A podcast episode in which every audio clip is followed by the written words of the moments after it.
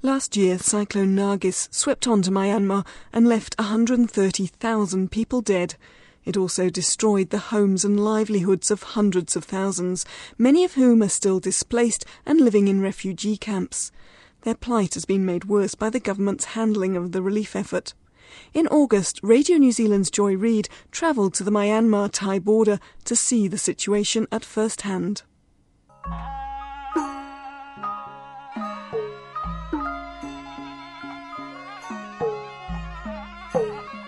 Government was, in fact, uh, their own people's worst enemy in, in the midst of this disaster.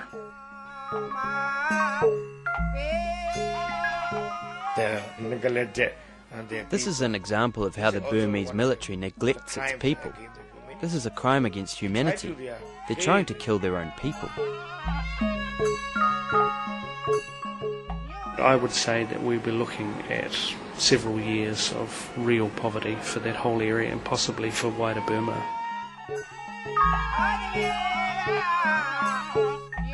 Entire villages were virtually washed away in a massive storm surge. The, military the scale of the natural disaster facing. Burma means the numbers are simply bewildering.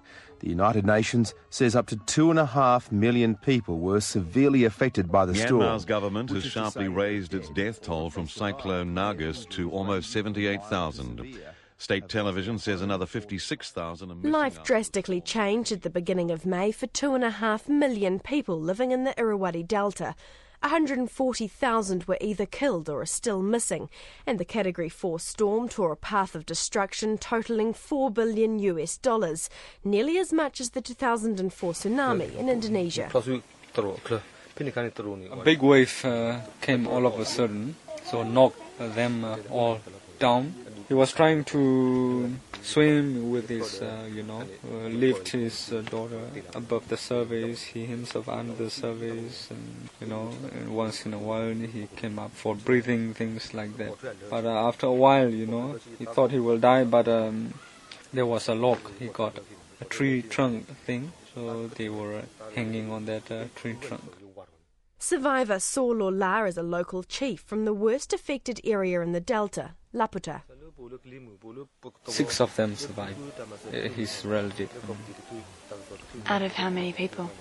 Well, Fifteen of them, uh, yeah, lost.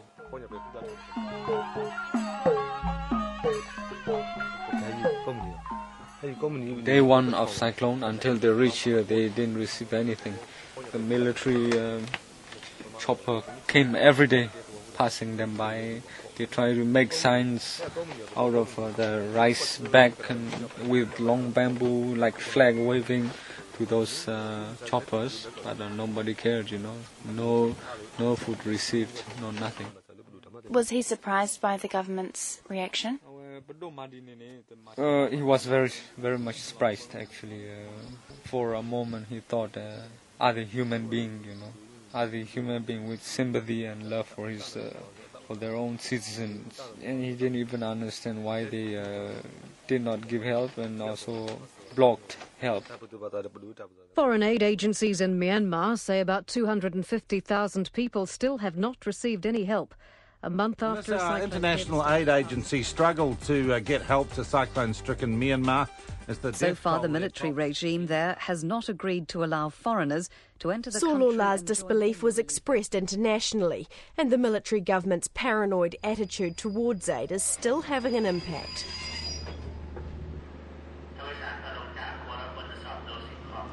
When Cyclone Nargis hit, the Burmese military government sealed off its borders to foreign aid in a bid to stop information leaking out. Now, one of those borders was this one on the edge of the Burmese town at Myawaddy. It's far enough north that the town survived the cyclone, but it became an important hub for relief efforts. The only thing that separates Thailand and Burma here is a dirty brown river, which is about 50 metres wide. There's no fences or barriers, and while there's heavy police presence on the border bridge connecting the two countries, some aid was able to be smuggled in across in small boats further down the river here. Four and a half months on, and restrictions on aid have eased. However, relief worker for the Christian group Ethnos, Kevin Chan, says permission to travel down to the Delta region still takes many days and does not allow the full access required to reach all at risk. The, when they say that aid workers are allowed in there, they're allowed into the major cities, but from the major or the bigger towns in the area, they're not allowed out into the small villages where the aid actually is required. Um, so a lot of the organizations like us from the beginning are now starting to use um, locals to go out and do the, the legwork for them. Near on a thousand international aid workers have been granted visas into Myanmar, a surprising number given the initial resistance, according to Myanmar expert Nicholas Farrelly, a researcher at the Australian National University. While the aid workers who are currently working inside Burma don't have full freedom of movement or of action, they are there in numbers that are unprecedented in the last 40 something years of Burmese history. But it's not enough. Thousands of people still haven't seen any form of humanitarian assistance. They've effectively been ignored and left to fend for themselves. Hello. Uh, you are Mama? Yes. Manman is part of the emergency assistance team, a team of local people backed by Western charities who are working at a grassroots level with affected communities and those not yet reached by the international community. Because the government uh, or UN agency, the government and aid agencies have not reached the most affected areas, only those near the towns, as it's very difficult and dangerous to cross the swollen rivers. The people in the most affected areas have still not received any assistance. But he claims much of the aid does not get through because of deliberate action against the minority ethnic group, the Karen. The Burmese government and the Karen tribe's relationship has been fraught with difficulty over the years, with the Karen providing the longest and most consistent resistance to military rule. That's resulted in continuous conflict between the two sides. Nicholas Farrelly says the reaction to the cyclone amounts to another attack. In delta areas, there are large numbers of Karen who were badly affected by the cyclone. Some of those areas are the most remote parts of the delta, and it's very difficult for aid workers to get to some of these places. All of this plays into the hands of the Burmese government in its decades long campaign against the Karen and against their revolutionary movements. Hello. Hello. Morning. This young relief worker has just returned from a trip to the Delta. Insights agreed not to reveal his name for his own safety, but instead will call him Saw Hasoi. He says if help is near those who need it, many of the Karen are denied access to it the government said, okay, these towns you can come and get your rations of rice on on this day, and so they would they would rally to get a boat together and travel half a day on the boat to get their rice. But then they arrive and the and the government official says, "Oh no, your rice is not here. Maybe try at this other place." So they go to this other place, and then again they they told, "No, not here. Try another place," and they don't end up with any rice. He sees the lack of aid as a form of genocide. I think you could say it is a type of ethnic cleansing. The SPDC has been, authorities have been known to say that there are a lot of bullets for the Karen people on the eastern border. However, they don't need bullets for the Karen in the Delta region because the cyclone will take care of them. Relief efforts to these regions have effectively been left to a dedicated few Burmese, illegally smuggling to the needy. But conditions are challenging, with transport boats overturning in the swollen waterways on a journey to the remote delta towns. Stu Corlett of Christian aid organisation Partners Relief and Development New Zealand says it's a dangerous job. When you go into that delta area, uh, there are military checkpoints all over the place. Uh, if you are found to be delivering aid illegally, uh, then you're likely to be arrested. Uh, shipments are being being taken and then uh, put into government hands. We don't know what happens to those shipments after that point.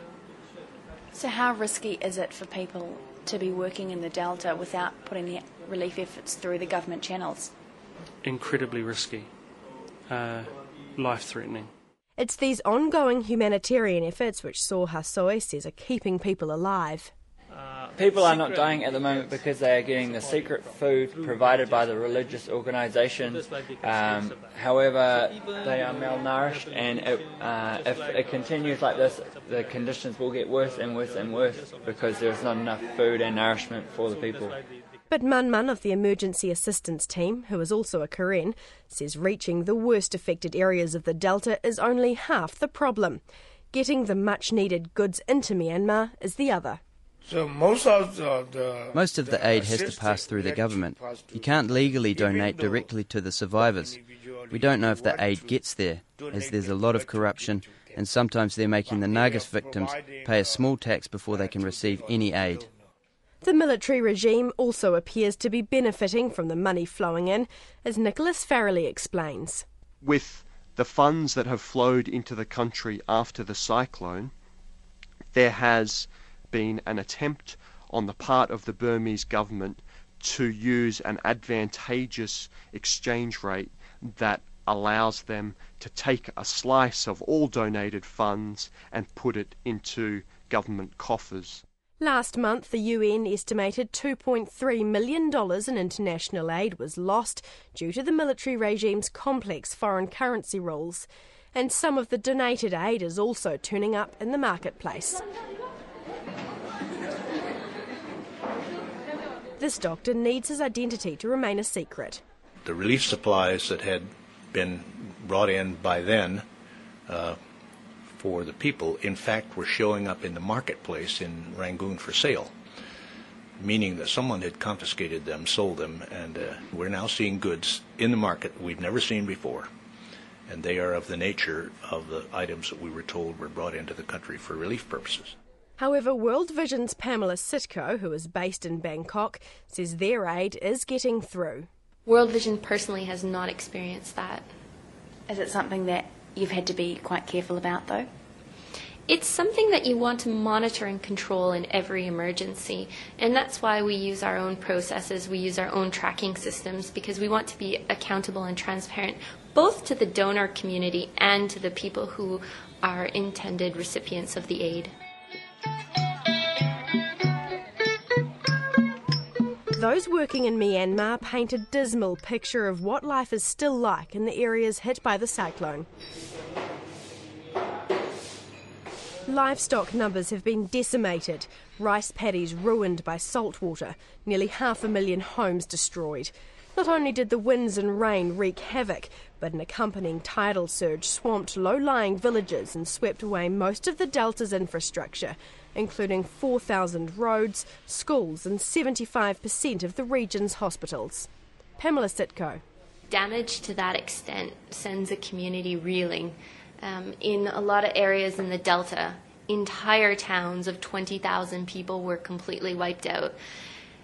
The other thing to take into consideration is that when health clinics were also washed away, so were the staff. So now you've got a 10% shortage in um, health focused staff in the country.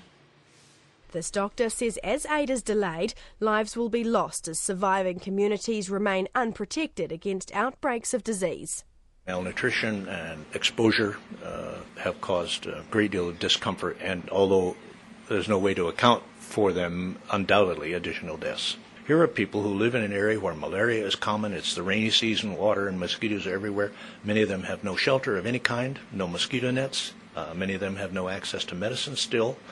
Uh, so yes, there will be continuing increased uh, number of deaths for the indefinite future, so long as these people are unreached. Already, some towns have reported outbreaks of dengue fever, and relief worker Kevin Chan says decaying bodies remain unburied. Dead bodies were still floating around. Uh, we've heard many reports about um, the Burmese sending people to clear the dead bodies, but they ended up just picking off the jewelry, the watches, that kind of thing, and, and chucking the dead bodies in the sea. Uh, which, of course, then floated back to land and continued to uh, pollute the rivers. And, but Pamela Sitko says the major focus right now is to try to restore a sense of normality to the Delta, which was the rice producing hub of Myanmar, the country once known as the Rice Bowl of Asia. A lot of the fields have been corrupted with salt water after the cyclone hit, there was a giant sea surge, and so it's like a tidal wave that washes over the fields. And um, unless the seeds are salt resistant, they just simply won't grow. So there is a real need to focus on livelihood recovery. Uh, the planting season is ending at the end of this month, and without seeds in the ground, that means that people miss out on another harvest, and that means that we have to continue the the aid. The donor community has to continue providing people with food because there is no alternative. There is nothing else to eat.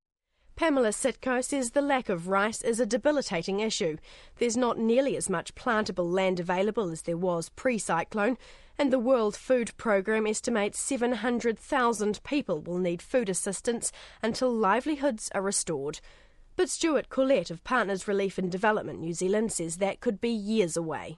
Are we where things should be after a general disaster, or are things being severely hampered? Absolutely not. Uh, nowhere near where they should be. More than half of the people are without uh, what they need to survive. I would say that we'd be looking at several years of real poverty for that whole area and possibly for wider Burma.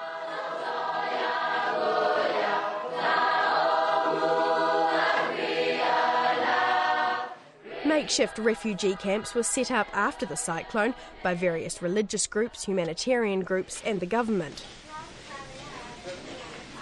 However, Saw Hasoi says within a few weeks the military regime began forcing people to return home and then abandoned them. To, to the government believe that at this time that they have spent in the camps is enough for their re- rehabilitation and it's time for them to go back. So they they used 11 buses, and with no plan on what to do, they just drove the people back to where they previously were and dropped them off. The government gave the people 32 cups of rice for a family, but the problem is that a worker will eat two and a half cups of rice in each day, and so therefore 32 cups of rice will last about two weeks for a family, and then they have nothing.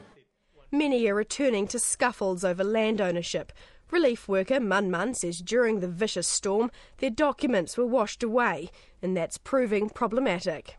But some people, uh, they lost. Some people have lost their land as they no longer have their land registration papers. When they return to their homes, they find that other companies have taken over their properties and they have no way to prove that they are the original owners. There are now reports of the government confiscating land, people claiming land they do not own, and others having to pay for the land they already owned. Children's documents were also washed away in the storm, and that's preventing some from returning to school. For many of those who lost their parents, the future is bleak. Relief worker Kevin Chan says there are reports children left on their own are taken to army headquarters to serve as soldiers. Others end up as child prostitutes. A lot of unaccompanied children end up being taken in by the police or by the army. Um, Burma has the most number of child soldiers of any country in the world. Those in Yangon say both adult and child prostitution has increased since the cyclone, with an influx of people from the Delta region.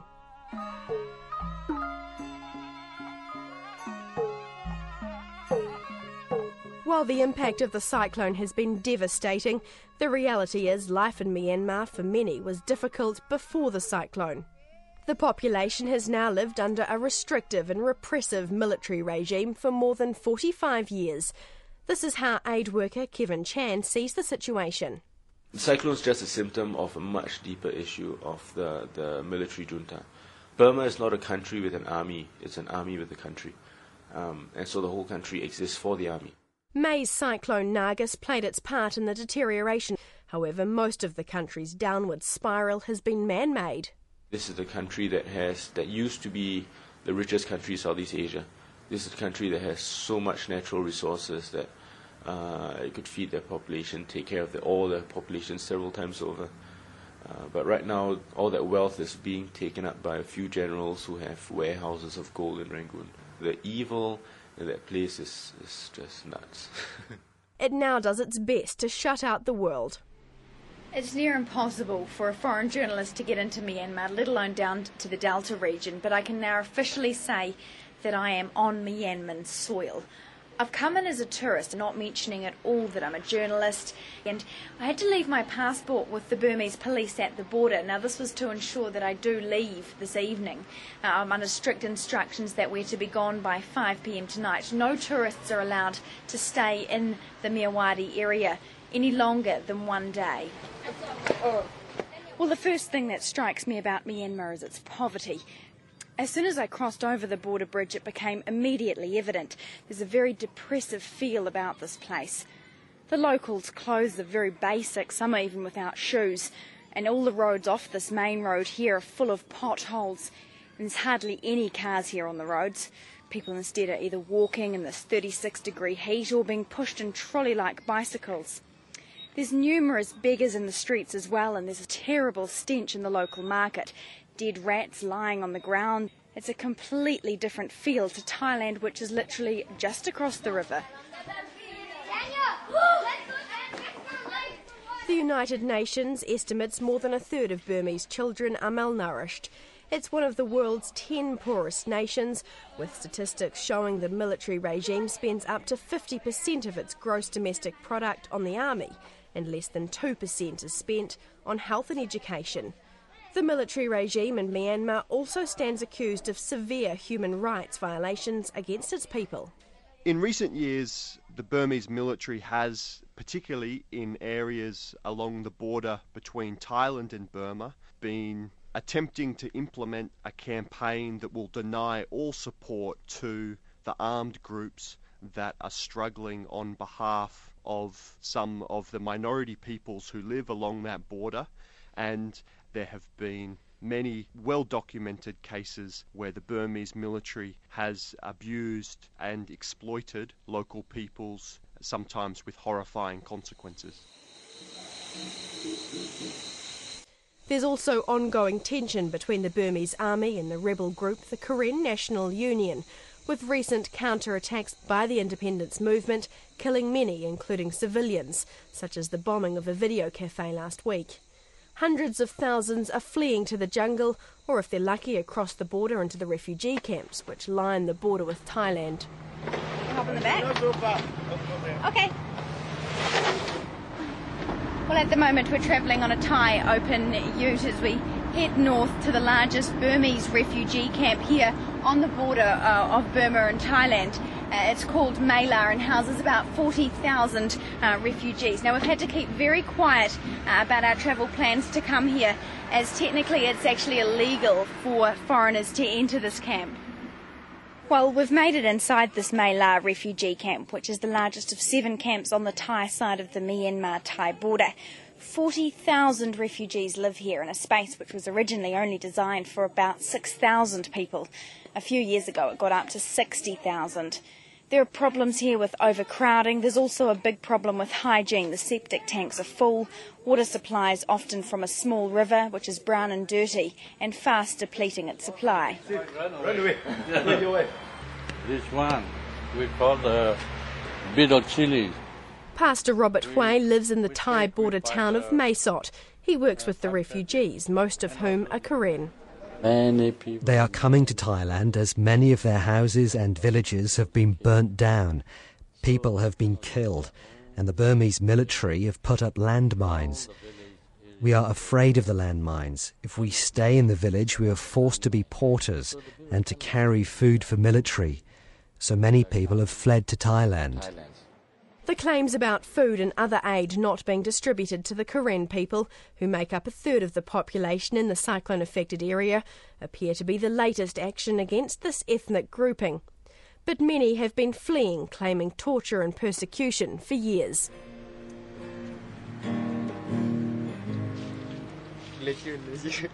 Hebrew, who is Karen, escaped to the Mae La refugee camp in March, walking for a month through mountainous terrain. He was caught uh, and tortured because uh, because because uh, they accused him of giving food to the KNU. So he saw the whole village, you know, torched, burned down, and that one, So and then uh, four of his friends at Mijalanda Matan. Sokabwe, Solihe, Manyopo, Chapuke. You know, they were the accused and shot dead. Uh, you know, uh, the last person uh, mentioned Chapuke. Uh, you know, they shot him, but uh, you know, not fired. Maybe the bullet jammed or something. So they uh, knifed him. I mean, cut his throat and killed him like that. Myanmar's ambassador to Australia, the closest to New Zealand, was not prepared to make himself available for an interview. However, expert Nicholas Farrelly says the military regime staunchly defends itself and its actions.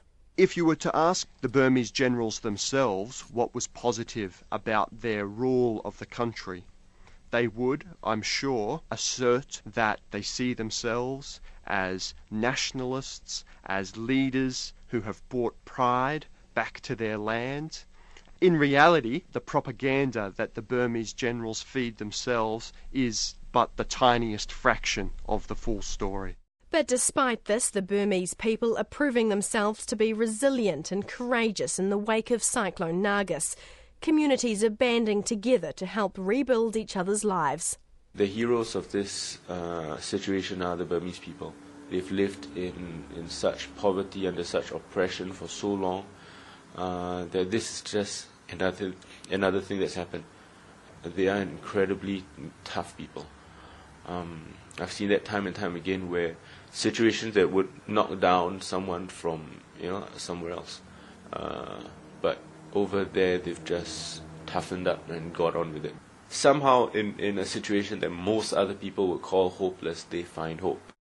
But the calls from the international community for more help for the people of Myanmar are as strong as ever. You don't have to be a rocket scientist to see what's going on. Anybody who can refuse international aid so that people die, there's got to be something wrong with those people. It's a question of international human rights. These people are being brutalized and we need to help them. Burmese people, are all really suffering a humanitarian crisis. We need the international community's help, but they need to work with the local community. If they don't, the humanitarian crisis in Burma will get worse.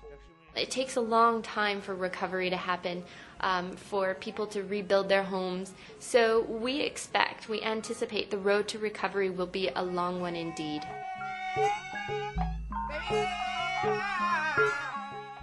That programme was written and presented by Joy Reid. It was first broadcast in September.